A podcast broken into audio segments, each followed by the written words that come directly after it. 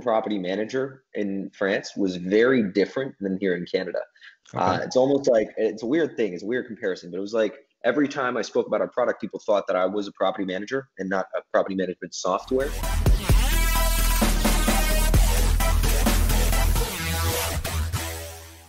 guys, episode number 87. Francois, you're back in uh, back in Canada and back on the uh, back on the podcast.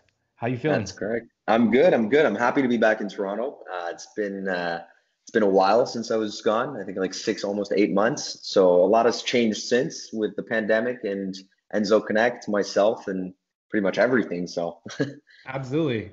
Yeah, I've been we've been keeping in touch with um, you know your journey with uh, over LinkedIn. Uh, you've been uh, you know putting a lot of updates there, but uh, since we reached out and, and we started to connecting again, uh, you let us know you've been uh, you know you've been quite busy, man, during during COVID time.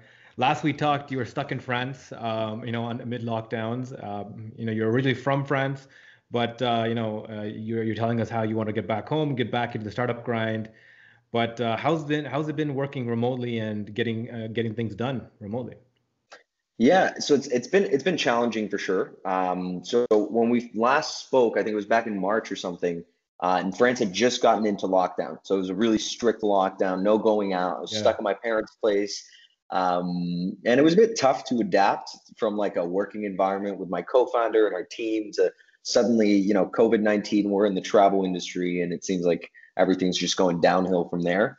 Um, I think the first two months were probably the toughest part, figuring out what we were going to do, if we were going to completely pivot the product, if I was going to come back to Toronto anytime soon.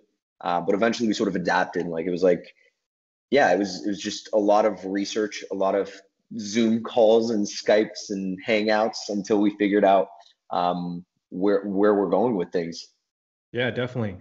Um, you know, last time we spoke, like when you first came on, um, you talked about how amid lockdown in France, like people were not allowed outside without like uh, proper mm-hmm. documentation. Mm-hmm. You know, you had to put out a form and like to state the purpose of why you're outside and yeah. like that. Um, how long were you dealing with all that in, in France? Like, what was your journey like? So I think so. It started off with like two months of that. Um, mm-hmm. It went up until I think May 11th, and then they started sort of letting people go out a bit more. Um, and I actually took advantage of that time to start traveling again, but not travel, you know, around the world for fun, but more so for work and identifying different opportunities. Mm-hmm. Um, so I noticed that like it went from really strict to really not strict. Mm-hmm. Uh, and now it's back to being strict because, well, France is just paying the consequences of, I think, making things a bit too loose for uh, for the summer of 2020. Yeah. Um, but I still see the difference. And if anything, I see the difference now that I'm back in Toronto of how people handle COVID and lockdown and the seriousness of it. Um, where I find there's a, a, much bigger social pressure here in Canada to abide by lockdown rules, uh, mm. uh, even though the rules themselves are less strict. Whereas in France, there's sort of that revolutionary mentality of, you know, we're not going to follow what the government says and therefore the government puts these really you know strong restrictions because they know people would just not respect them. Um, so very different um, but it was also i think a great learning experience to see the cultural differences in uh, well the, the, business that i'm running essentially the, the home management platform that we're building and how that applies to different types of hosts. Um, one of the one of the key things that I, I noticed when I was there uh, so I was going out meeting a few people, or you know, off Zoom primarily, but in some cases also in person, respecting socially distanced measures. And I noticed that the term property manager in France was very different than here in Canada. Okay. Uh, it's almost like it's a weird thing, it's a weird comparison, but it was like every time I spoke about our product, people thought that I was a property manager and not a property management software. And the hmm. reaction to it was uh, sort of like, oh, another one. And that's because in Europe, there are just so many boutique property management firms or um, hotel systems, if you will, management uh, people, if you will. Um, so it was really interesting to discover a whole new market that I was familiar with culturally. Let's say I just knew about, you know, I know France, I'm from there, et cetera, but I didn't know this specific industry and the impact it has in the country. So good, mm-hmm. good experience so far. Yeah, so Europe has like a lot more like independent owners, right? When it comes to hospitality, right? Like there's more, like more like the bed and breakfast kind of environments, right? Like or, or specialty or hospitality services. Yeah, so I mean, there's been a, there's been a big shift. There's been a big mm. shift in terms of how we've adapted the product. Initially, we were focused on building out this property management software for individual homeowners, automating the entire process from check-in to to getting the cleaning team. And now what we've realized is our niche isn't property management systems as a whole, but rather a very strong communication tool. So what our, our pitch essentially changed from, hey, we have a tool to help you automate everything mm-hmm. to hey, we're going to help you lower your operational costs all while maintaining your inventory. And the biggest problem these property managers were facing, whether they're small or large scale, was that they're getting just as many inquiries on their properties. They just don't have the manpower to answer all of the messages. And so they seem mm-hmm. unresponsive or not professional enough. Uh, when in fact, it's just that, you know, they've had to cut off their cut their team in half because of COVID and not getting enough bookings. So they're getting all the, the messages, but they're not actually following through with the booking because of the pandemic. So we decided to find a way to help them out with that. And Enso's essentially sort of pivoted from being a, let's say, full scale, one stop shop property management system to a, a really narrowed down focused communication platform that leverages smart home devices and our own chatbots and scheduled messages, unified inbox, and so on. Mm-hmm. Um, it's not a pivot to refocus, if you will. Uh, but it's been helpful to sort of have that focus so that we're not jumping around different avenues and we really know where we're going. No, definitely. Um, so let's talk a little more about that pivot, right? Like, is that does that come from again more customer insights, uh, talking to customers, or was it a, a, a, shift that happened in the market because of COVID, right? Like, how yeah. much was it influenced by either?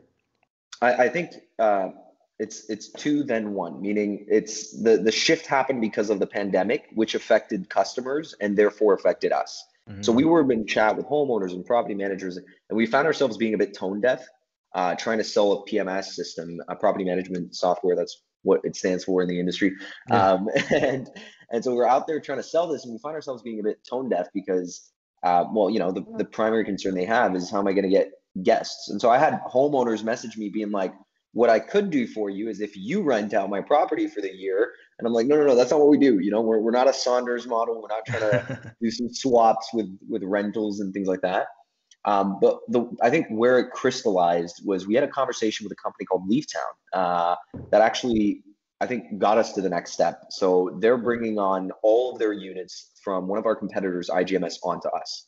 Um, and they also invested about half of the, the, the, pre-seed round. We don't disclose publicly the amount, but mm-hmm. um, they, they essentially raised or, or, invested half of that round in us. So they, they really believed in what we were doing, especially from the communication standpoint.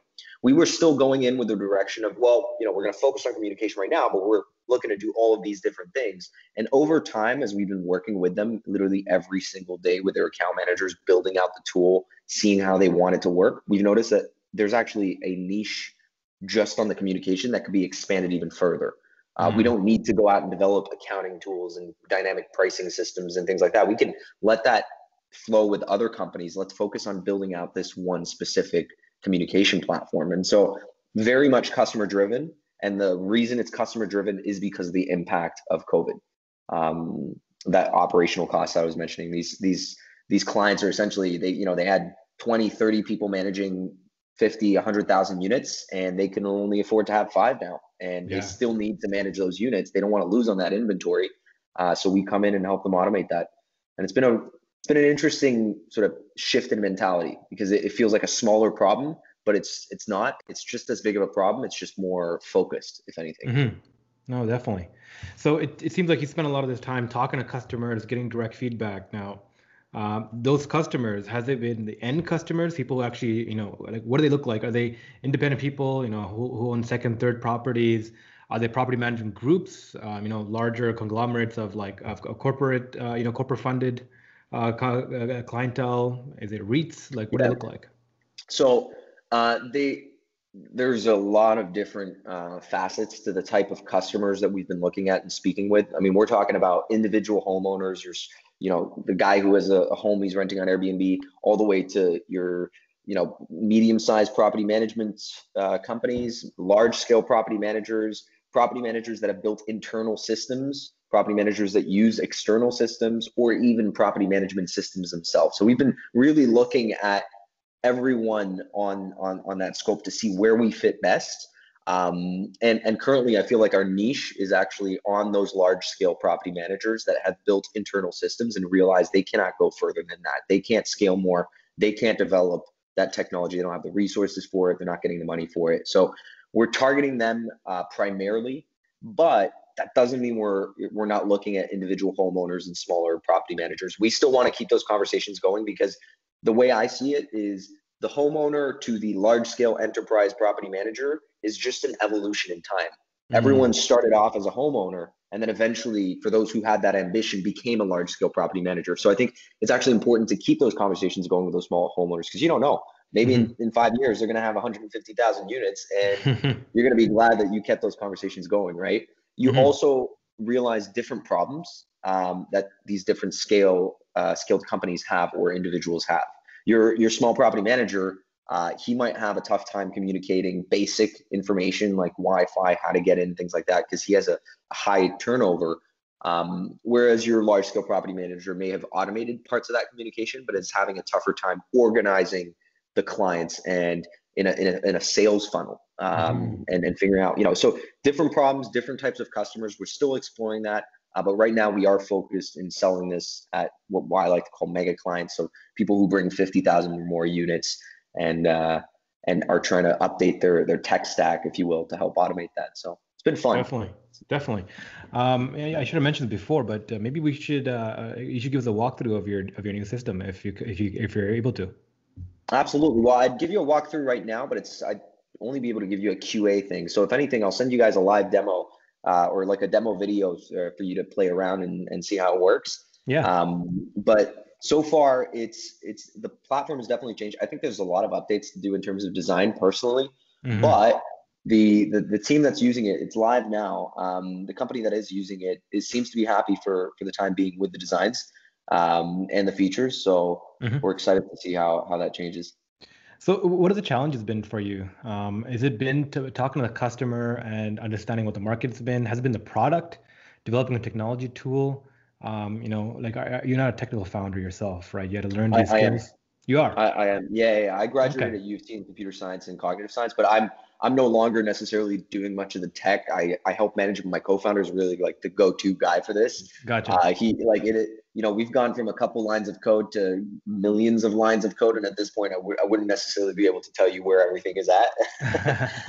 um, but uh, yeah, I think so. It's been different problems we faced every month. Um, mm. I, I, found this graph the other day. A friend sent me this meme, and it was like, you know, the life of an entrepreneur. And it was like a just up and down, up and down, up and down. And that's exactly what we experienced over the past six months. You know, some days you're like, this is over let's stop this. Let me go get a real job like all my other friends and, you know, and, and stop this nonsense. And then the next day you're like, wait a minute, this actually might be a, a new direction. So it's, it's a real adventure, let's put it that way. Um, in terms of the problems that we were facing, well, back in March, the biggest problem we were facing was fundraising. Uh, mm-hmm. We'd raised just a bit of money from the creator fund, uh, but not enough to really get us anywhere, just enough to keep operations going for the next six to eight months, uh, stretching ourselves a bit thin. Um, but we managed to to successfully raise that that amount. Um, the next step was, you know, identifying the sort of roadmap of building out the product, meeting deadlines. Uh, we had a few issues there of identifying what we could do in which sort of time frame. You know, you build something out, there's bugs you didn't anticipate for those bugs, you're delayed by a couple weeks. So that was sort of the second problem. Um, I think right now, I don't want to say there's no problem. There are always problems, and that's the beauty of entrepreneurship is you're constantly solving new problems. Uh, a month ago, the problem we were facing was hiring. Uh, mm-hmm. So finding the right talent, QA engineer. We were looking for someone uh, to help us continuously test the platform. And I think right now the biggest challenge is locking in uh, our next big whale.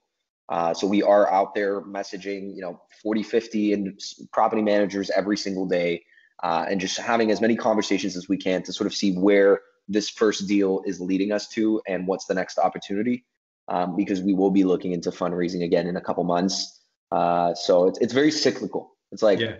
six months fundraising, six months product. At least on my my end, uh, yeah, my job. Yeah. It's like you know I shift every six months from one to another. Mm-hmm. Um, so yeah, the next the next challenge, not problem, but challenge would be uh, you know getting that confirmation from this next next big client. We have a few leads, uh, but we're still in the process of of negotiating and talking about how we integrate with their tech stack and so on. Yeah, I mean, it seems like a, a, you're you're divvy up a, a trifecta of uh, of um, of responsibilities, right? Product being chief, like you know how to design the product better, how to better make the user experience better, um, how to make it tailored better for what the clients are clients want, and then two is again growth, right? How to get more people on the platform, how to get more users, and the four and the third being you know the the fundraising. Yeah. Right. Yeah. Shifting back and forth. How has um, developing skill sets for that been? right? Like where have you gotten those skills from? Yeah. So um so when I first started, I, I once again I came from a technical background, but I loved pitching. I loved presenting things and projects, and I I'd done some hackathons and things like that. So, but but not enough to really be where I'm at now. And I think the, there's two or three directions to it. One, I joined a Masters of Entrepreneurship at the University of Cambridge, and that's been you know tremendous help in sort of crystallizing and formalizing some of that help. Uh, you know, how do I raise money? I, I thought it was just send a pitch deck, get a check, right? Two steps done. Turns out there's a couple more steps to it. Uh, hmm. due diligence and, and, all sorts of different things around it. Um, so parts of it was my master's, which really helped sort of create that business uh, side of things. Uh, the second one would be I'd say just self-taught. You know, you you you you learn, you you try, you fail, you learn again. It's you just all about trying, failing, and and, and stepping up from that. Um, reading books, uh, I highly recommend the Lean Startup, uh, Thinking Fast and Slow, or Thinking Slow and Fast. I always forget which one it is, but uh, and you know, reading books about how startups have grown, and then um, also recently the Founders Factory. So we joined an accelerator in the UK, one of the UK's top accelerators called Founders Factory, and I think that has shifted us from being um, a project, if you will, to a, a real company. You know, mm we're setting up objectives. We have a hiring plan. We have uh, specific metrics on onboarding people and how to do that, creating a culture and and values and visions and missions. Like really setting us up to be two guys in a garage building something to a, a real team building a, a product uh, with yeah with countless people supporting. So yeah, I remember seeing that uh, update. So you went from you know living in France and then you moved, went over the over the pond to uh, London? So I didn't actually go. I didn't physically go. No. So I stayed in France. When I said I traveled, going from around France, I, I wanted to stay close to my family. I, I did drop to Italy quickly because I there was a, a, few property managers I wanted to get in touch with, and it was you know easy to travel there. Um, but I, I, didn't unfortunately get the chance to go back to the UK and and and lock that deal in in person. So it was all done remotely. Um, but I had met the guys from Founders Factory uh, through the Creator Fund back in March. So Creator Fund invested March 7th of mm-hmm. 2020. Sorry, what and is the Creator Fund? Yeah. So I don't know if you know, do you know Front Row Ventures in Toronto? Okay, yeah. Yeah. So they're like a student-led firm, except they're not led by students. They're led by, you know, Jamie McFarland, who's an actual uh, proper VC. Mm-hmm. Um, mm-hmm. and but they have an army of students that go out and do deal flow and and so on. And so it's a really interesting model. Their creator fund is the European equivalent of dorm room fund in the US or Front Row Ventures uh, in Canada.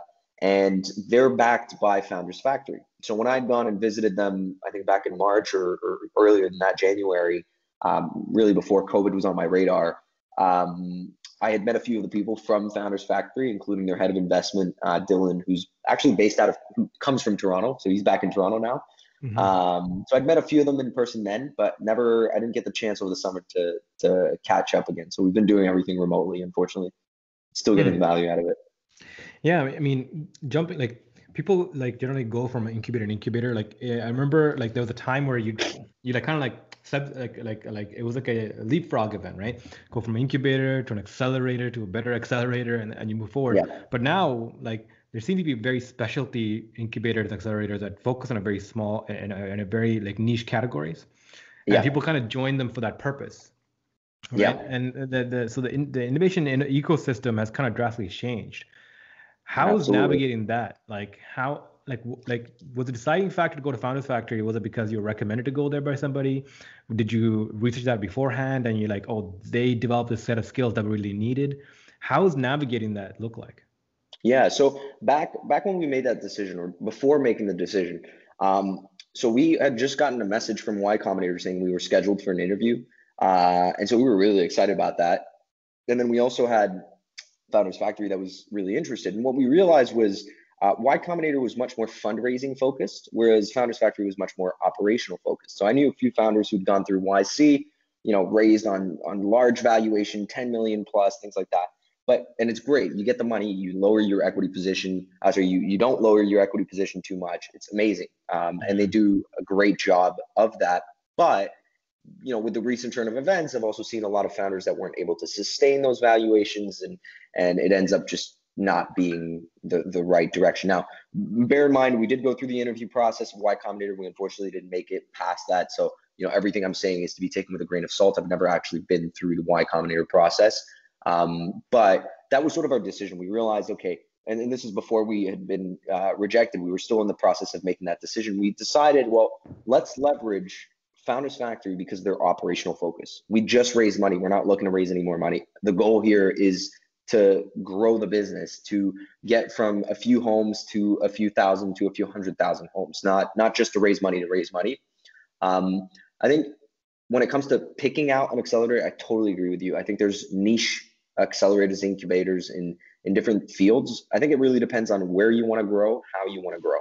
Like mm-hmm. if you're looking at, I don't know, I know Toronto, I think Techstars has this thing for prop tech that's really good. If you're looking to stay in North America and grow from there. But if you want to start sort of exploring the European market, well, that's where Founders Factory might be a good bridge, uh, especially being in the UK to open those doors in uh, Europe. So we made our decision based on the fact that they were operationally focused. Um, the team was excited about our product, but also sort of had very specific plans as to how to help us grow. Like it wasn't just, you know, join our accelerator, they give you money, you join and nothing happens. Like it's, we have weekly meetings and monthly meetings with the whole team and we have full support where they don't just tell us what to do, but they actually do things as well for us. That's where I was like, okay, great. You know, it's like you're increasing your team, even though they don't work for you. They're essentially working for you in, in most cases. So that was our, our decision. Um, and then the funds, obviously, as well. Uh, and the recognition uh, factor, you know, getting into these accelerators is always a, a great boost for PR and, and asserting what you're doing. No, definitely. Um, have you checked out uh, Colliers uh, International? They have uh, a prop tech uh, incubator. That's the one I was. Yeah, so that's the one I was referring to. The, the yeah, prop yeah. tech here in Toronto. I think I think it's isn't it managed by TechStars or it was founded by TechStars? I'm not that, sure. That's exactly what I was mentioning. Yeah. I think there's one where Colliers is involved in, but they also have an internal in-house one that they run and manage.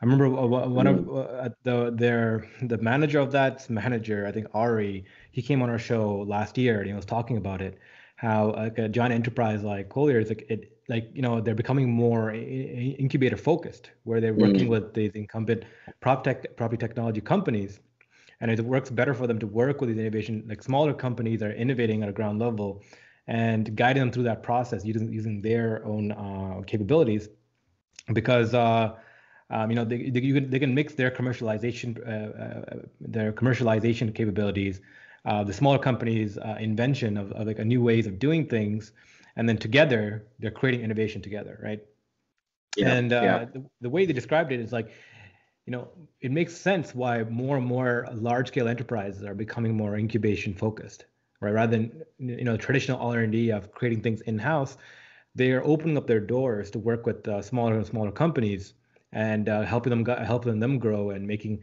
you know um, making investments making um, strategic partnerships uh, even buying them out um, it, it, seems to be a, a more strategic way. Like when so when it comes like the in that kind of point of view, like do you see yourself ever partnering with like a larger prop tech company or a party management firm or even like working in house with them? Yeah, well, I mean, we're essentially doing that not necessarily through the accelerator, but with our current customer. That's exactly pretty much what we're doing. And I think one of the things that you mentioned so accurately is the fact that you know these these accelerators that are being backed by large name companies. In, in our case, Founders Factory is backed by L'Oreal, uh, EasyJet, you know, these, these big players. Um, I think the reason is these accelerators become like a testing ground for innovation, right?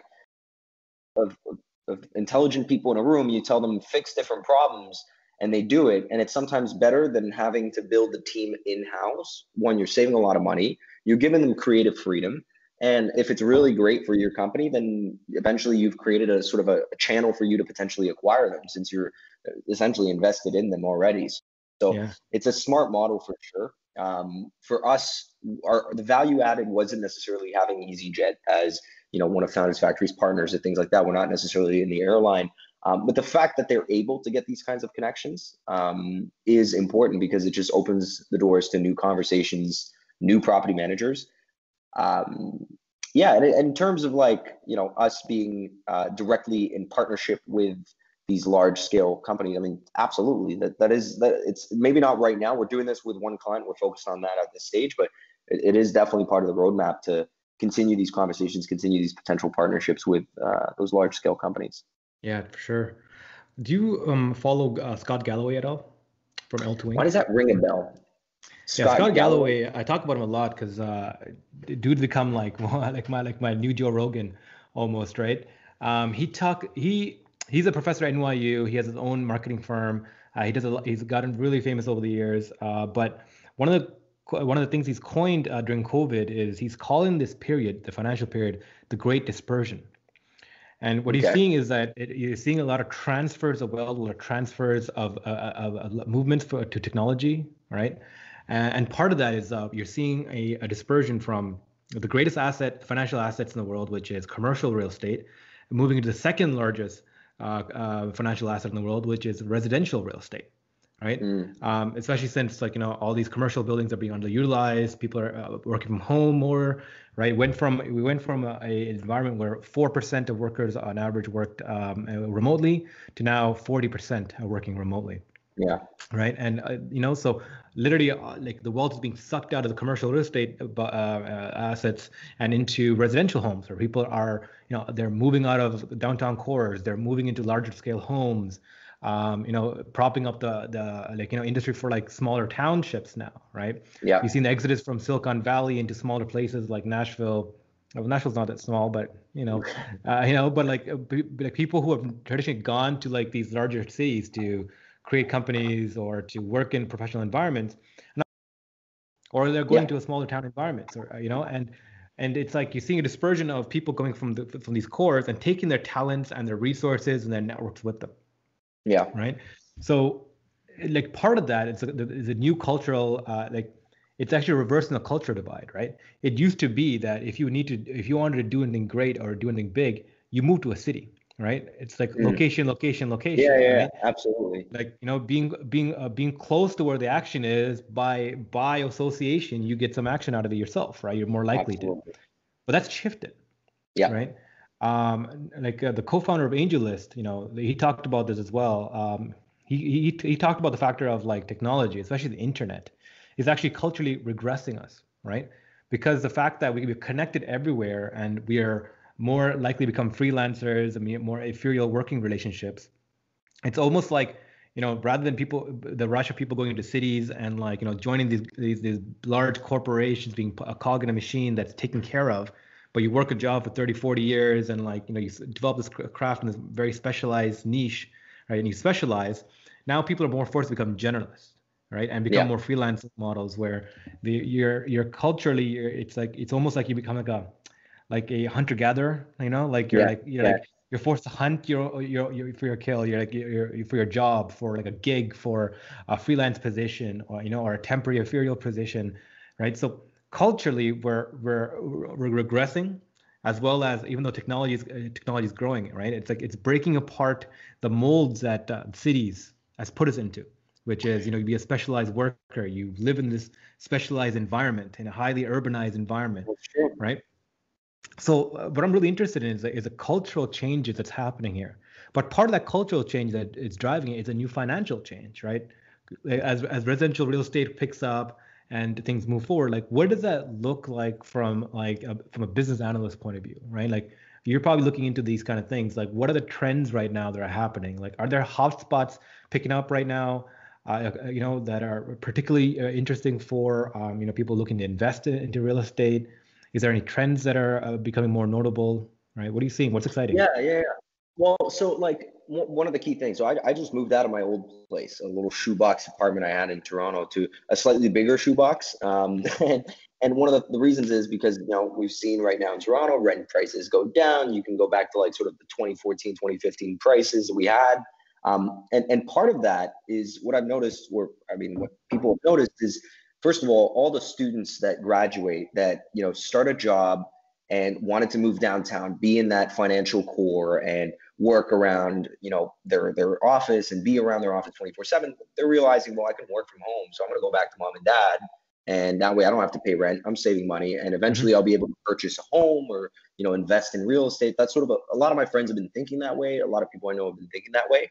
Um, this creates sort of a void in the in these cities these ghost cities if you will with condos that are empty and and, and so on We're, i mean look at they're coming out with a potential tax you know vacant units uh, things like that to sort of push people to come back in the cities. I, I, don't know what the direction of that is, but where I've analyzed I don't necessarily look at it necessarily just from a, a real estate real estate perspective, but from a travel real estate perspective. Um, it's sort of leveled the playing field in the sense that people still want to travel. People mm. still want to go out and change sort of where they're at. They're just not going to go all the way to you know Cancun or Cuba or things like that. They're probably just going to go to Muskoka up north mm. or a cottage or drive to the next town over. Um, and so they're looking for places in these different hubs, no longer the sort of major cities. I haven't necessarily seen an influx of people from towns coming into cities, and that's probably because of the fear around the pandemic being sort of centrally located in large, you know, uh, cities. But th- that that effect, that reverse effect of having, you know, hotels essentially, not even condos, they're just straight up buildings that are filled with short-term rentals uh, are now just sort of disappearing. And instead, we're seeing these sort of new experiences, these new homes appear in different areas. It's just a different trend. It shows that people still want to travel, they've just adapted to it. And I think to push it even further, um, because of the whole work from home thing, people are not only looking for a bigger place because they realize you know, I need a place to work and let's at least make it my home. I'm mm-hmm. saving on commute, on my morning Starbucks or whatever other delicacies uh, you spend too much money on, you know, well, now you can spend that on rent or, or whatever it is. Um, but also people thinking of like being nomads, you know, mm. working three weeks or a month in one home in Muskoka and then working a month in Calgary and working a month there and moving around in the same area, but in different homes just to mm-hmm. get different experiences. Um, so I wouldn't be able to, to say, you know, it's, it's one way or another way that the, the shift is happening, but I think there's new models of, um, of, of real estate that are occurring because of this. And one, one great one I want to point out is uh, Key Living, uh, which, you know, one of our advisors, Daniel Dubois, is, is president of, and he has a whole new model of home ownership that's coming out. And I think it's really unique for uh, this current period of, of the pandemic. Mm-hmm. Um, I, won't dive into it too much because myself, I, I don't understand the complexities of it uh, well enough. But you know, instead of renting or just buying, maybe look into key living, which is a, a new way of owning homes, a new way of of dealing with real estate. So. Mm-hmm. Yeah, I mean, more like uh, what what you're talking about, like the idea of being a nomad and you know being ethereal. Like, I feel like there's a shift or like a, a certain like need now for the dynamic labor force dynamics to change right? Where yeah. For the 20th century, it was all focus was focused on the employer, employer first model, right? The employer yeah. has most of the power. Uh, unions were built to like counter uh, uh employer power, but generally the employers set the job, set the uh, set the roles, um, say this is what's this is how much it, it's it's worth to me, and then uh, that drives the labor force. Whereas previously, the, you know, like um, there's these things where like like labor unions or labor guilds, right, where highly specialized workers would form these uh, these, uh, these communities, and they focus together on crafting their abilities uh, uh, together, right, and sharing knowledge. And then people who want the want those special skill sets would hire the guild or hire the union, and then they would task the people. Like the electrical uh, electric electricians union is like one of the best examples of this. They still follow this principle right? If yeah. you're a unionized electrician, the union gets you jobs, it guarantees you jobs, right? Okay. And most and most of like the high-end uh, uh, uh construction jobs or um, the uh, the employers hires a union, right? Uh, hires uh, hires it, and they find the right person, right? And they and they shift through it, and they have seniority levels. The senior people are right. are paid more, and like they're they're given the more more lucrative ones, and the, the beginner ones are put through their paces and tested, right? And the labor f- force there is different right? Mm. and i feel like there's a sudden pressure and a there's a potential for the labor force to kind of regress to almost to that kind of point of view right? Where like like if you can imagine like if you're like a uh, UX designer and you're and you're yeah. and you're a nomad right? You you have this collective community of digital producers right? And and together collectively you know you do one work.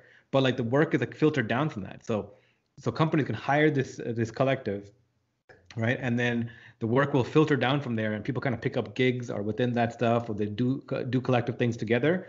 But then the the, the profits are kind of dispersed amongst them right? Yeah. And subsidized yeah. into living standards and accessibility and, and uh, training and tools and stuff like that right? That's kind of shifting. So like you know like do you ever see like that like and we're seeing this right? We're seeing more and more collectives actually forming. The actual uh, the, the, the, the, term collective being used or cooperatives being used uh, for uh, for these kind of things. Do you ever see like the need for real estate combining with that? Where like real estate like you know like the labor force would be like you know what? You can here are, are like you know digital houses. And in california these kind of things exist right? Like there are a few models a few companies model uh, playing with this model where like you're part of this membership model and part of that membership means you can live in any one of these membership communities so you can just travel, pick up your bags, go to a different place, and call that place home. And it's all a like-minded community, all paying into the same kind of benefits and services. And you can travel around and work along, and it's kind of a shared resource. Do you do you, yeah, have, you seen, seen the models before? Yeah, yeah, I've seen I've seen models like that, and I think it's a terrific idea.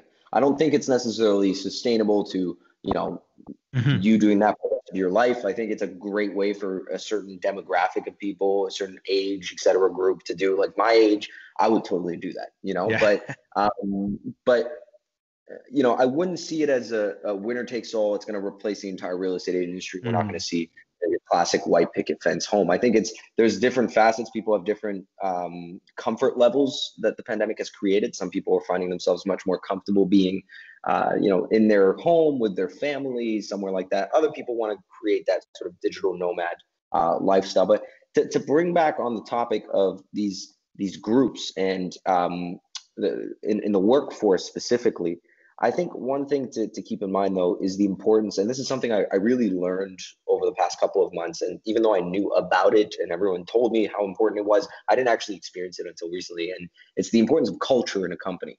Mm. Um, and so the issue I find with these collectives of talent, where you know it's sort of outsourced, quick labor, you get some logos done or a website done, et cetera, is you don't actually work with enough people to create um, a real team and, and solve real problems together. Now, I see it as three different ways. Either we go all contractors and it's all everyone's contractor for everything. There's no more employees in the rest of the world. Everyone's contracting for their own work.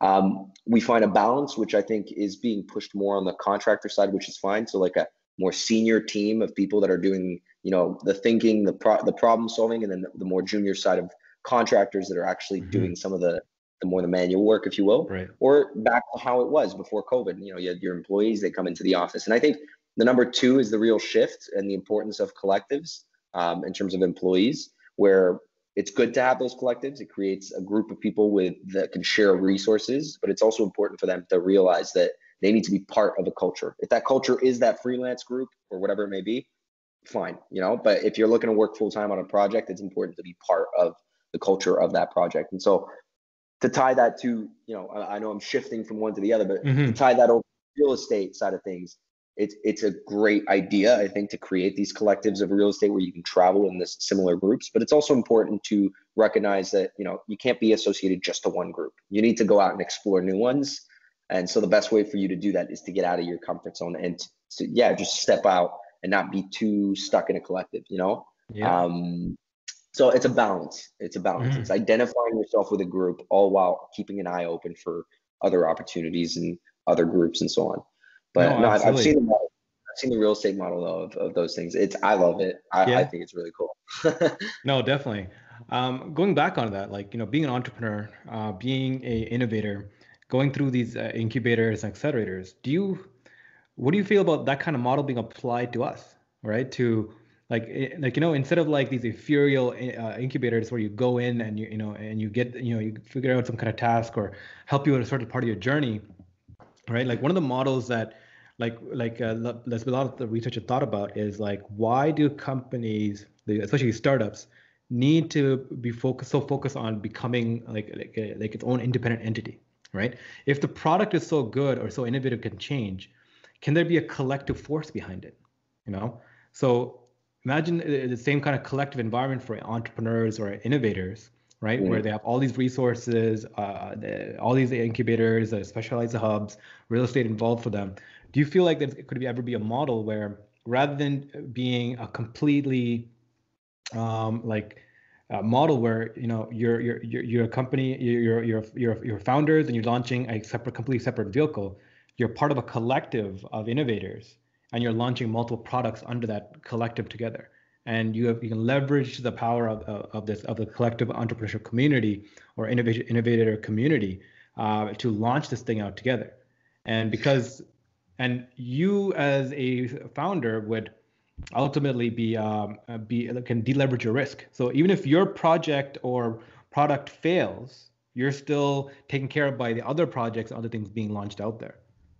Yeah, well, I mean, I think I think that's the the concept. The the small scale of that is the advisory role, essentially. Mm-hmm. That a lot of you know, building an advisory board, your advisors, that's exactly what they're doing. And I'm, I'm looking at actually join a few a few teams like that um, on the advisory side, and it's you know you're diversifying your investments in a way um, and your investment being the time that you spend uh, with these companies uh, and same goes with my my board of advisors they're they're diversifying their, their portfolio they're investing in different types of companies and spending time with those different types of companies um, but in terms of ownership i think it's important to you know still have that clear structure because mm. decisions need to be made and advisors and co- groups like that you, you can't always come up with the a, a unified decision, which might create some further tension. So I think what you're describing, if anything, is a um, amplified version of an advisory board, and and mm. you know reduce it or anything. I think it's awesome. I think that's exactly how it is. And the way I see it is this: entrepreneurs need to help each other out. You know, we're we're all facing similar problems in a way. Fundraising, product development, growing a team, finding developers, and all of these yeah. problems everyone's facing. So the best way to do that is to help each other out. Now, I find that with my advisors and, and the, the other entrepreneurs I, I hang out with. Uh, I had a buddy of mine refer a uh, engineer who now works with us, right? Uh, he couldn't afford him anymore, so we took on his role. It's about sharing. It's about creating mm. that sort of system uh, amongst founders. And one of the downsides of the pandemic is it has halted a lot of events that were targeting that sort of, you know, cohesion amongst entrepreneurs and, and groups. Um, but I think people have handled it differently in the sense that they're being a bit more proactive and going out, not just at going to an event and oh, I met someone, but rather you know going out and messaging people um, to to create those conversations. So it's um, for what you're referring to. I think it's an interesting topic to see if it would be able to like have a pool of friends that build the you know build different startups and all kind of help each other out. But I would I'd be scared that there'd be a loss of focus, you know, mm. where like you're working on too many things and they all become hustles more than projects. Not that there's any problem with a hustle. It's how you make yeah. money. Why not? But uh, yeah, you know, this is a thought experiment um, that I ran with like a, a, few other entrepreneurs, right? And I was asking them this, like, like how do you deleverage risk, right? Think about it, like if you know, it's one thing to be in your 20s and like and like hustling and grinding, right? But later in life, when you have family, when you have a mortgage due, and you, you know the so one of the things we're, we're experiencing is that you know we see more uh, of a fandom around entrepreneurship right? Mm. we see this whole pop culture phenomenon right? Like on, entrepreneurs are like the are like the it's a counterculture of today right? Yeah. just like 70s it was the hippies and like in the 90s it was like the rock and roll brands right? Like we're like uh we're like the the counterculture. And so it's become cool now but yet the risk of entrepreneurship is too high because cost of living standards are too high and um, you know, like if you actually see the growth curve of um, of innovators, right? It's actually at an all-time low since the 70s. It's actually been a downward spiral, even though you hear more about it and you hear more yeah. success stories and you hear more people doing it. You're more likely to find more people doing it now, mostly because of the internet. Uh, it's actually less people are able to do it because because life has gotten expensive, risks are gone up, right? Yeah. So the question is like, how do you create either a financial instrument or some kind of tool that can network and uh, like, entrep- like entrepreneurs to provide a de-risking environment, almost like an insurance, right? It's like how can yeah I put all my time and effort into this right like some people there's like a few funds that does this right as, as an entrepreneurship fund I forgot what the call the name of it is like entrepreneurs voluntarily donate like five percent of the company into this fund and what okay. what you buy out of that is like an insurance right? So you collectively, uh, everyone who buys into this collectively owns the entire pool, and you're buying a piece of it. So oh, wow. if one in ten or two in ten of these companies, uh, like you know, uh, make it, and eight or nine of them fail, or like you know like in like three years five years whatever yeah. that's the average right well the growth of that one company can feed the rest right that's, that's to make up for the time and effort we put into it right because like you know like uh, my experience myself like you know I, I founded three companies before I, I came to this one and after a certain time like you know after you exit your 20s especially it's like the risk goes higher and higher because like you have less disposable time uh, less uh, just resources to throw at it. You guys are thinking about more than yourself, right? Taking care of your parents, um, you know, that significant other that you're that you're taking, uh, you, you, need to like, you know, close the loop with, you know, uh, buying assets, uh, you know, moving on on in life, just appearances, all that stuff yeah. just comes into into effect, right? So the deleverage deleveraging of uh, of of risk, right? I think it's a yeah. big it's a big factor nowadays, right? Have you put any thought into this? 100%. Have you experienced this? Well, I mean, you know, the thing is, I'm in my 20s. I'm in my mm-hmm. early 20s. So for me, it's like I'm taking this risk now because the way I see it is, you know, if I want to get a job later, I'll, I'll, figure that part out. But for now, it's the this is the best thing I can do with my time. Uh, but I understand the risk factor, and I'm always um, I find it really humbling when I see you know people who uh, you know are later in, in the stages of their life and starting something, and and they are taking a much bigger risk than I am. Because for me on my CV, if this doesn't work out, you know, I can just you know, I, I know friends who've taken two year sabbaticals and they get a job at a great company, right? Well, mm-hmm. I didn't do two years on vacation. I spent two years trying to build something that didn't work out, whatever, right? But if you're spending you're in your 30s, you've got a family, you've got a wife, you've got, you know, that's where it becomes a bit more complicated. I totally agree. Now, the insurance model that you're saying, I, I find that really interesting. Um, although I could see it as a bad signal for investors if they see that, because then mm. they might think, oh, not, you don't think this you is going to work. yeah, um, so I, I could see the, the, the hesitation there, but I think it's a, an interesting model. Um, and in terms of like, you know, in, what you mentioned about the the sort of fan uh, of being an entrepreneur, that that is huge. I mean, I, I know there's so many real and there's so many fake entrepreneurs you know um, and i hate to say it because in a way being a self-starter is being an entrepreneur so if you're self-starting anything you are an entrepreneur um, but a lot of people aren't solving any problems. And if you're not solving a problem, uh, you're not really bringing any solutions. You know, you might be doing something that people are interested in, um, and, and it might work, it might not work. But if you're not solving a real problem, something that's enough of a, a need for people to want, I wouldn't consider that necessarily entrepreneurship. Mm-hmm. And there's a lot of people who jump from a lot of projects. You know, yeah. I, I know people like that who will do, you know, CEO of this two months later, CEO of that two months later. CEO, it's like, oh my goodness, what are you working on? Yeah, you know. Yeah. Um, so and, and and that's but that's the excitement. That's the sort of um, jack of all trades, trying new things. So I'm not criticizing that sort of you know mentality because it's good. You're trying to find your niche, but there's also a point where you need to focus and and figure out what you're trying to solve. So um, striking a balance there. Uh, and I know I'm regressing totally on the, on the question here, but just back to the what, what, was this company that you were mentioning, the one that does the insurance? Like that's a really interesting model. How does yeah, that work? So, so um, there's a few funds that do this. Um, I, have run across. I, I, can't remember off the top of my head, but like uh, one of the things I really was interested in is an incubator incubator model surrounded this, right? So what it is is the incubator takes it takes the the percentage, gives you all these resources, but you ha- you're pretty much buying into a pool mm. right? And it's like a, it's like maybe like if you put in five percent, one percent goes into the incubator services, right? Yeah.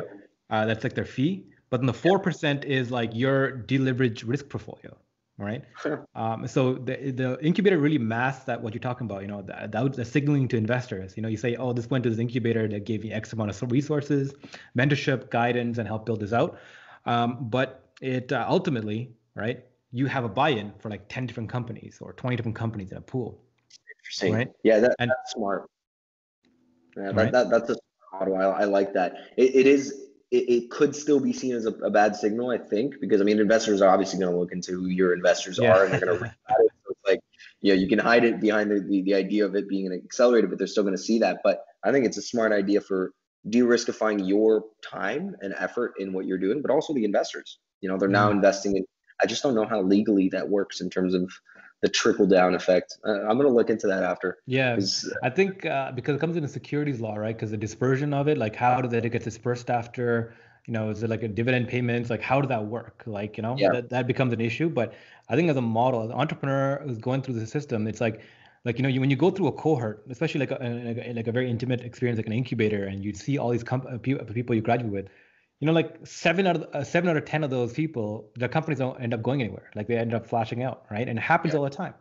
And it's it's cool you know you go back to the drawing board and you get in or you go and uh, go and do other other things. Or sometimes people even join another another company that they knew know right? Or yeah. they want to they want to drive forward. And it's part of seeding the, in, in the ecosystem. But it's like that that uh, that whole point is like how to deleverage yourself and you know maximize the, being being taken care of right yeah and the insurance yeah. industry like the whole purpose of the insurance industry was doing this for like farmers and like people living in like in like rural areas and, in disruptive environments right yeah. that, that that that that that's what drove that industry for like you know for hundreds of years right yeah and push that into entrepreneurship yeah, right. Like, how do we push that kind of thinking into entrepreneurship? Because we live in a very risky time to be an entrepreneur, right? Because yeah. the, the risks of not doing it, the risk of not making an income, the risk of losing out on income, right? Uh, kind, kind of uh, shoots you shoots in the foot if you if you don't have uh, the, the right fallbacks or the right support or family. Because my issue is, it's not necessarily the entrepreneurs who are doing it now. The people who are doing it now, they're actually part of like like I would argue like the, the one percenters, right? They're the entrepreneurs who are again in the right location, who are in the right time periods, with the right resources around them, have the right support, right? They just you know like there's a lot of people out there who might have innovative ideas, who might even have better ideas when it's available, but they just don't have access to the, the resources or time, or they might have people dependent on them to take care of them, right? They're they're handicapped by their their circumstance, right? Yeah. So as a society, it, it benefits us when we lo- lift the standards, right? So uh, uh, give everyone a more a more ground zero. So and one of the things I was really following is Andrew Yang when he was running for running for U.S. president, right? The Yang Gang, um, the freedom dividend. He was talking about, um, you know, a thousand dollar paycheck to every single American as like a dividend, right? A freedom dividend. And the concept goes back to like Sigmund Freud, not Sigmund Freud, uh, uh, uh, uh Friedman, um, the 1950s Chicago School of Business, but uh, like uh, talking about re- about capitalism, right? We talk, we think of capitalism as a, as a zero set game where like it's all about independence and like grit, and like you know if you can't make it, you don't have it. But not everybody starts as ground zero, right? And the idea idea behind him was like, every, like you know, like if you're doing nothing as a human being right now, you get zero income. Your income is zero, right? But some people have assets under, uh, uh, behind them. Some people have income coming from those assets. Some people have family support. Some people have all the structure. Other people are handicapped by you know lack of lack of structure. You know having uh, having incompetent family or or or things around them that suck up resources and time from them. Right. So it's like if you can set the uh, set the bar from you know income zero to income positive, a thousand dollars a month. It's not enough to completely live off of, but it's like a cushion you can you can you can you can you can leverage right? To be a detractor from all the negatives in your life, right? So like at least you have this. Yeah. Right. So that kind of thinking becomes really interesting. Uh, although I don't think, you know, because there's different facets of of can you be an entrepreneur, right? In some in some cases, it's people don't have enough money. Um, and they can't sustain the entrepreneurial lifestyle. I've, I have a few friends who've got full time jobs working on side hustles uh, on the side, and you know they're they're not ready to quit their job because they're not going to be making any money yet with their their project. So it's going to take them, you know, maybe double the time that it's going to take me to build something out because I'm doing this, you know, 60, 70 hours a week, right? Mm-hmm. Um, whereas they're only working 10, 15 hours. So I agree with that risk factor, but there's also the leap of faith moment where there's a moment in time once you've done the research, once you've talked to enough people and so on, that you need to take that leap of faith. And and that and I think that leap of faith is entrepreneurship. Is when you take that risk where you know that what you're doing is either solving a real problem or you are screwed and you're not going to be able to pay the bills, etc. You know what I mean? So I think that's entrepreneurship and not necessarily working on different projects. Um, one ends up working, great, you're going to pursue that. It's taking risks and, and being bold in, in those risks. Mm. Uh, myself, you know, it's a small risk. I have my family that's been extremely supportive of what I've been doing, uh, and, and thank God for that.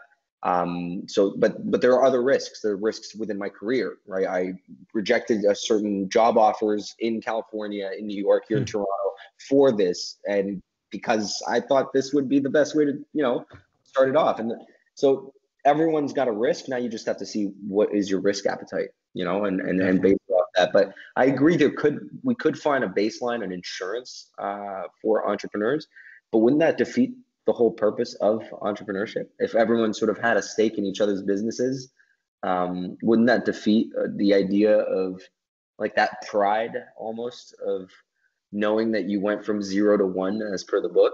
Mm-hmm. Falling here, you know what I mean? It's like we yeah. all, all want to go from one, but a lot of us are going to stay at zero.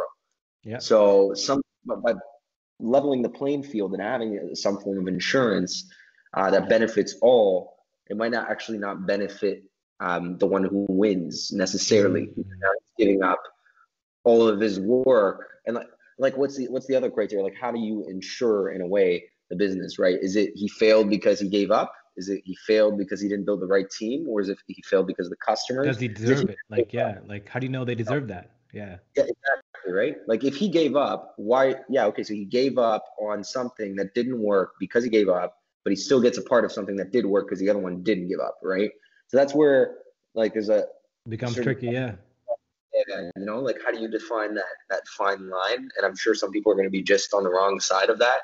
Um, so because or else, you know, I'll start like 10 different businesses. I'll work for two months on each of them, get insured by these incubators, cut them out. Now I've got a little stake in a bunch of companies where one of them might work, you know? Mm. Uh, so, the, you know, and entrepreneurs are good at finding those loopholes. You know, entrepreneurs are the kind of people to go through, you know, your terms and conditions and realize they can get a bunch of free stuff because you didn't you didn't uh, pay attention enough. So it's, it's but it's an interesting thing. I think it's an interesting topic at the end of the day, still of figuring mm-hmm. out how to create that form of insurance uh, for entrepreneurs. And yeah, but my answer to that, you know what, is uh, customer validation. That is your insurance.